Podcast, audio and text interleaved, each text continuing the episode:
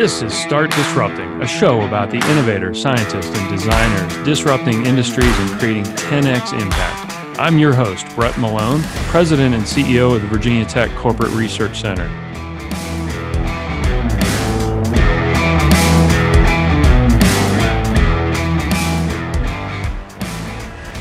Today on the show is Linda Drake from Microsoft Federal. She works with the National Security Group, but she's also part of T2C Technology Transfer Consultants, where she's recently launched a new venture to help small startups, uh, researchers in universities, and existing technology companies connect to federal dollars. She is a dyed in the wool Hokie. She is a Virginia Tech double major in finance and marketing, and she also has an MBA from George Mason. So we're excited about the show today. We talk a lot about entrepreneurship. We talk about connecting to federal dollars, federal funding opportunities, and the way things have really been changing as a result of COVID. So, Linda, welcome. Thank you very much. It's great to see you, Brett. Linda, you and I met uh, last summer. Tell us a little bit about what you're doing first off with T2C. Sure. And uh, anxious to kind of get into the whole experience and the opportunity here. Thanks. Yeah, uh, yeah, it was great to meet you last summer. when We were just kind of really launching our idea. Um, a couple partners and I, during a COVID furlough period with different companies, um, got together and saw, you know, let's put our heads together and think of something that would be innovative, that would help a problem that we saw while we were working together that we didn't have time to fix.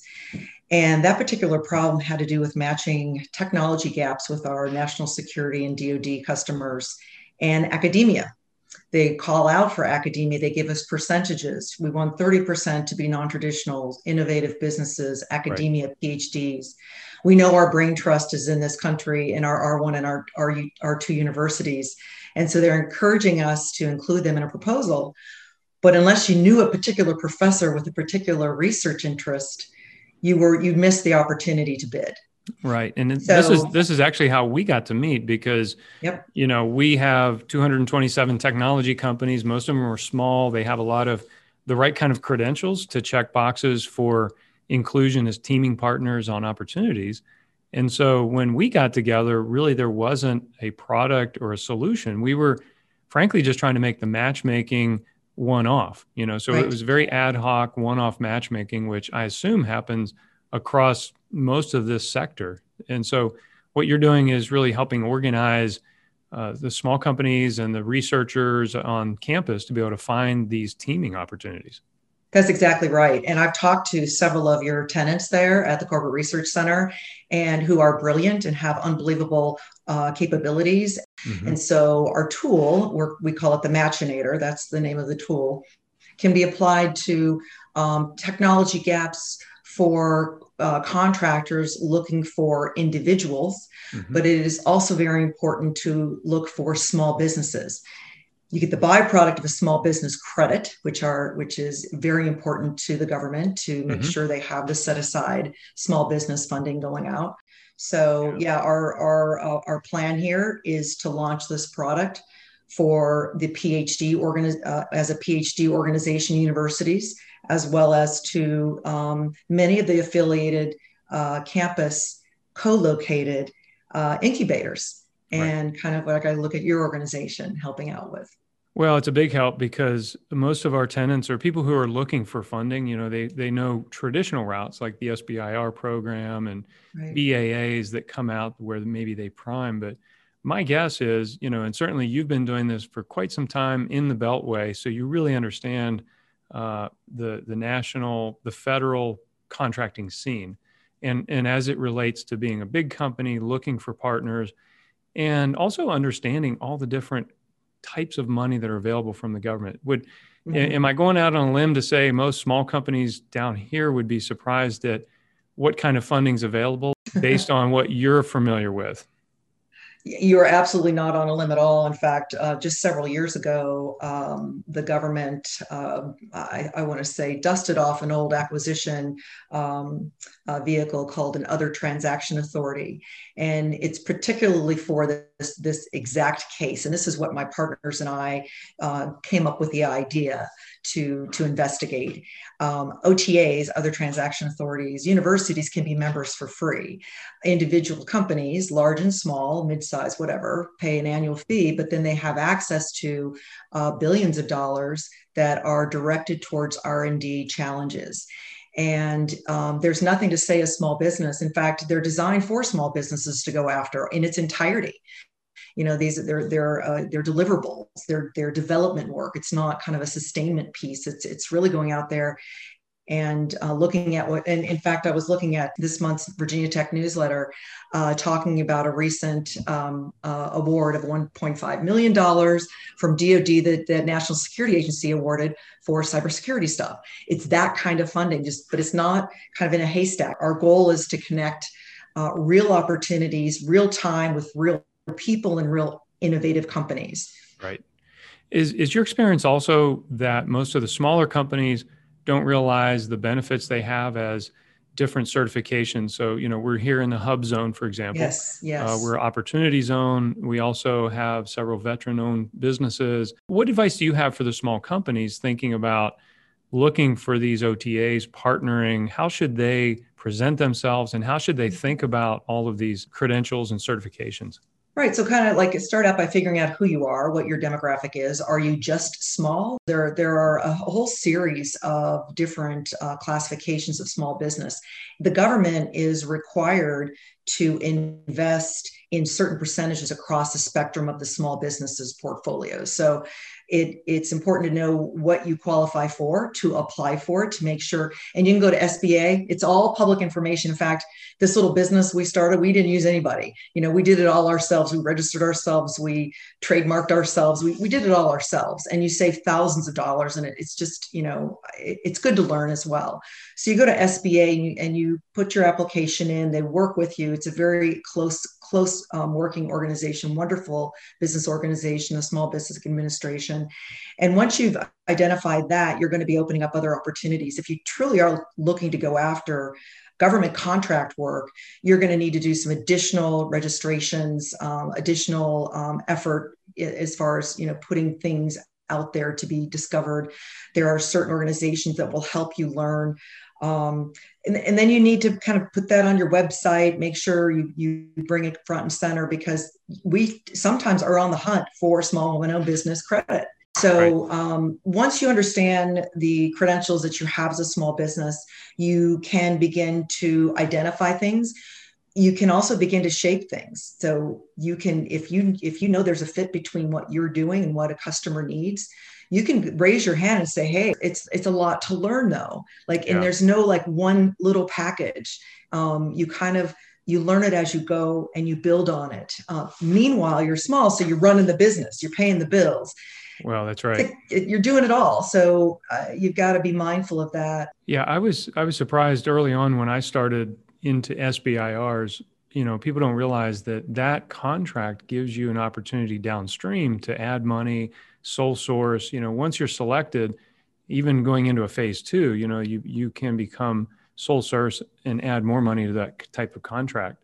And so it becomes a vehicle mechanism that's very competitive. And and i've had a firsthand experience with a darpa contract that was mm-hmm. plussed up several times and quite a bit more money than even what's available on a phase two was added to that contract. So mm-hmm you know once even once you have a contract being creative about how to work with your sponsoring agency to add more money to it.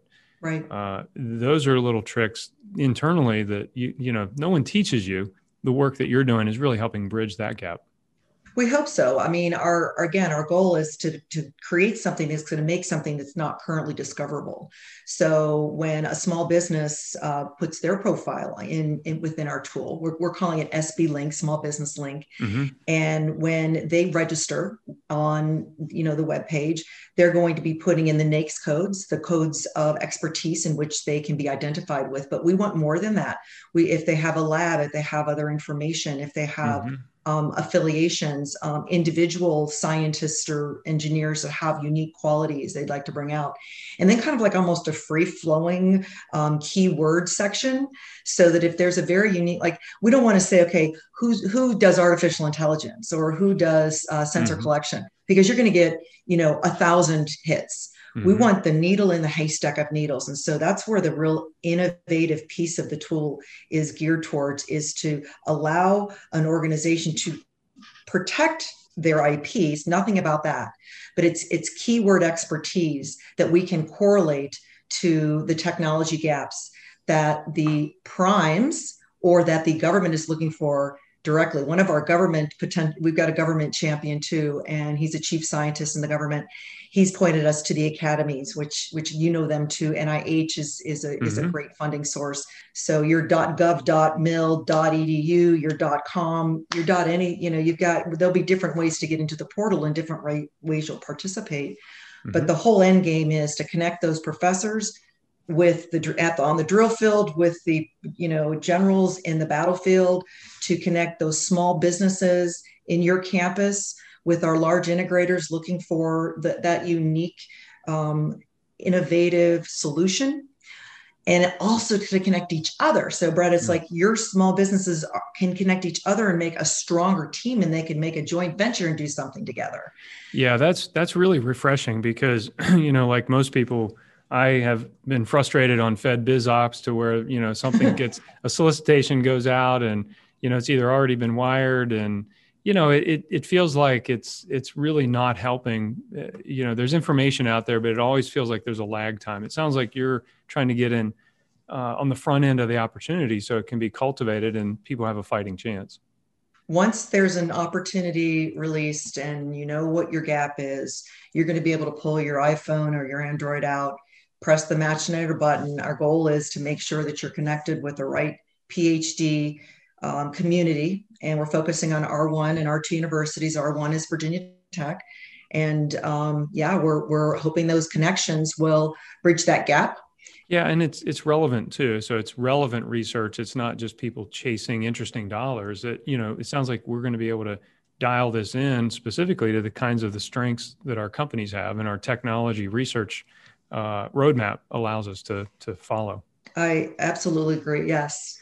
So I'm going to shift gears. Linda, you are an entrepreneur by doing this. and so you're a you're a Hokie entrepreneur. You're serving young startups or you're serving the young technology companies and the researchers. How has the journey been for uh, first of all, I should ask: Is this your first startup company? No, no, okay. it's not. So yeah, so um, I'm I'm a Pamplin educated Virginia okay. Tech Hokie, and I have an MBA from George Mason. So um, back in the olden days when I got my degree, they didn't really have innovation courses they do now. Mm-hmm. Um, they have, I mean, such brilliant ways that the business acumen that you have interest in can help um, connect dots. You know, that's business people tend to be uh, much more dot connector, and mm-hmm. you know, making sure we can keep the needle moving um, right. with communication and with with Marcom and with the right kind of messaging. So I've always had that um, that interest uh, to work in sales and and all that kind of stuff. One of my first jobs out of college was a startup, um, a company called Payroll One, which turned into Prime Pay and is um, one. It's a it's one of the largest uh, software development, payroll, back office uh, companies out there today. So I, I was the first, you know, you show up with your chair and a pen. We didn't have cell phones. I mean, it was like nothing. You showed up, you know, just with mm-hmm. what's on your back. So I showed up with what was on my back and stayed there 15 years. And it was just great to see us grow to this large organization and learn along the way.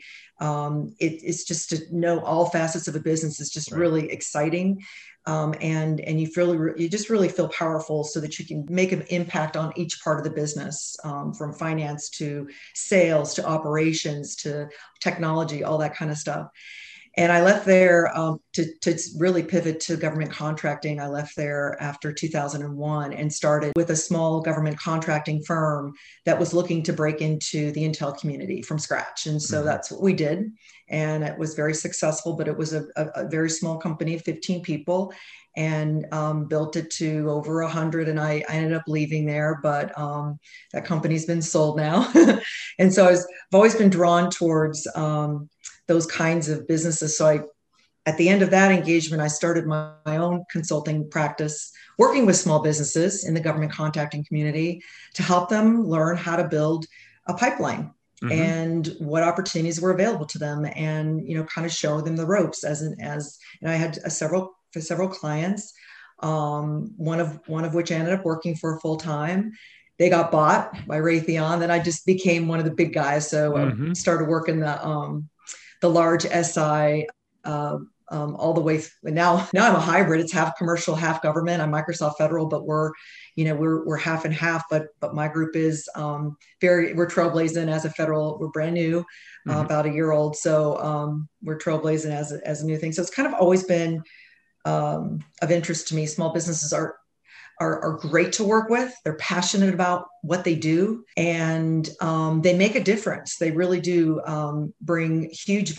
value and, and innovation into a, a very uh, a community that I would call desperately needs it.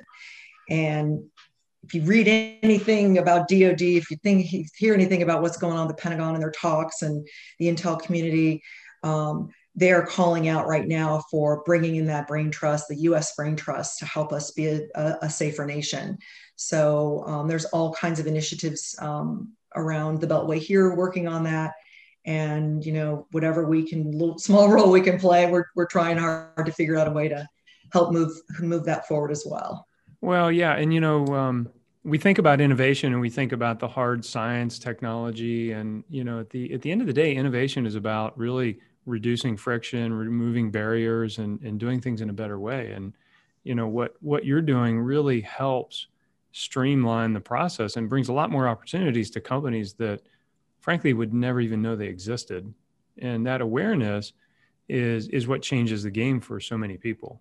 And you know, connectivity that's really where the innovation is. Your ability to understand who's got the best research, their technology. How do you connect them with the opportunities that are willing to fund them? Exactly. And um, we did a lot of market research. Again, background um, business, you know, you, you make sure um, you're not just, you know, imagining something that there's about, there's a there there. And so we did a, a lot of research and we interviewed uh, many PhDs and many professors um, we interviewed you as well and from different organizations from different universities and uh, it, we kind of came up with the same thing each time is um, once you're tenured, you, you kind of have a little bit of a pattern, a routine. There's there's a rhythm there, but the, some the newer professors have more of a difficult time finding a, a pipeline of of research. And to mm-hmm. retain mm-hmm. your status, your R1 status, R2 status, you have to have a certain amount of funding. There's metrics that you're measured on. And so it's almost like you have to be a little business development um, angle to you to find this to find this funding. And if it's not finding you you got to figure out a way to do it. And so we really want to want to be a tool uh, to our, our phd and our professor community to um, to shortcut that. And so they don't have to like dig around go ask you know wait for something to fall in their lap. And we really want to help them spend less time doing that and more time thinking well, and, and COVID has changed the landscape of how people work, but also COVID, I think, will drive more of a fragmentation. You know, technology, smaller companies, there's going to be more teaming and, you know, obviously work from home, but some of the big companies that are going to try to do everything themselves, there's more there's more of a tendency to outsource, do what you do really well, keep your team small, and partner where it makes sense. Am I right in predicting that or starting to see that. We're seeing that here. Uh, are those the kind of trends that you're seeing in in your circles? Absolutely. There's no going back the old way. Yeah. We are hybrid at best, and we can demand that now because we both industry and the government and the military so much of what we can do can be done um, in a more efficient way yeah. and and a safer way. And so we we will not um, we will not go back to the way it was. With a way to be what the new what the new you know normal is i think will evolve. And and now that we know we're resilient you know through pandemic you know you learn stuff like oh boy i can do new things so i can do new, new things all the time so yeah. what the new normal is next year may not be the following year, and what it is, each of us can design and tailor the best way in which we can be the most most effective. Yeah, you know, we talk a lot, um, and you know this better than anyone because you you know Blacksburg so well, but you know Northern Virginia as well, and you know this accessibility of Blacksburg. And you know, from our perspective, the pandemic has brought down the barrier of access to Blacksburg because now, you know, if you're virtual, if you're on a virtual team, doesn't matter where you are, quality of life, obviously, in Blacksburg is favorable and people love it here. And you can build diverse teams. You can have technology, you can have technical folks here in Blacksburg, you can have more program customer facing oriented folks in Northern Virginia. And we see that dynamic playing out. Uh, and it sounds like what you're doing just further reinforces that and creates opportunity for companies to be able to be wherever they need to be, but also close to the customer. I agree with that. Uh, but you all are coming. Hokies are coming up to Northern Virginia. We We've sure got our are. innovation center, and in Yeah. fact, you know, I just want to do a call out. Um, call out to, to Cal Ribbens, who um, was also a help for us. He I met him in person in 2019 as they were kicking off Oh, this yeah. innovation drive up here. He's the one that connected me to Kirk Kirk Cameron, who connected me to James Harder, who was on that call with you, Right. who's like just let me know what I can do. So, so working that little network again, kind of just working the the angle there um, with connections at Tech, but that ties me back into we're going to have thousands of Hokies here in Alexandria, That's right. and so excited about that. Um, this th- these kinds of things, these kinds of connecting tools can help that as well. Like, what are we doing up here? What are we doing? We're, it doesn't matter where we are, and uh, we can always be together as long as we can find each other, and we don't have to run into each other anymore we can actually find use tools so you know finding ways so that you, people can small companies can be found um, is an intended outcome of what we're trying to do here at t2c Excellent. Well, um, Linda, it's fantastic. We are uh, we we do hope we can count on you for the calendar for our Game Changer event. That'll be uh, late August, and we're having a, a essentially a technology celebration down here in our region, and we're putting tracks together that cover everything from entrepreneurship, technology, access to funding, and uh, we sure hope you can be part of that as well. I think it's a great opportunity to meet more of our companies here in the CRC and uh, help them stay connected. Absolutely I look forward to that Yeah. As we wrap this up, what uh, what final advice would you have for some of our younger entrepreneurs, our investigators, uh, based on you, you know your experience in working in this field? What kind of advice do you have, sort of, as we close this up? um, i would say plan well Mhm. so make sure you know that you're solid about what it is that you're doing and driving i would say persistence is the number one thing. Do not give up. If you do not give up it will happen. I promise you that. I've worked long enough to know that that that is an outcome if you do not give up and you've got something good and you are persistent. Um, i would say um, get advice from people. Use your network. Get help. Ask for help. People love to help people. So figure out where your holes are and your and your gaps and your and where you need help and then find those people and use your network to to do that so don't for you know don't hesitate to ask for help be persistent uh, be confident in what you're doing and uh, success follows that Linda, thank you so much. It's great to have a fellow Hokie on, a fellow Hokie entrepreneur, uh, a fellow Hokie who's in the in the Northern Virginia area, starting to fill even more so. And we're excited about what's going on in Alexandria, and and that should only bring more opportunity for you. you bet And that's it for this episode. Subscribe to Start Disrupting wherever you get your podcasts. We have a new disruptor on our show every two weeks, and you're not going to want to miss it. Check out vtcrc.com for the latest on our research park and over 225 companies that call us home. Until next time, always change the game.